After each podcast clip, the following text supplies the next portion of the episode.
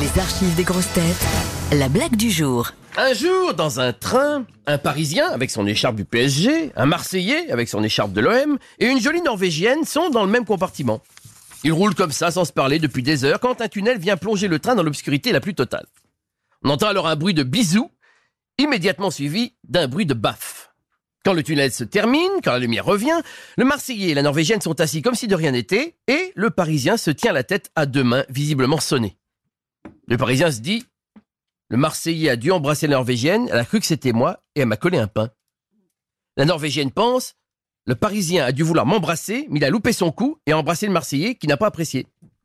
Le Marseillais se dit Au prochain tunnel, je refais le bout du bisou pour coller une autre mandale au Parisien.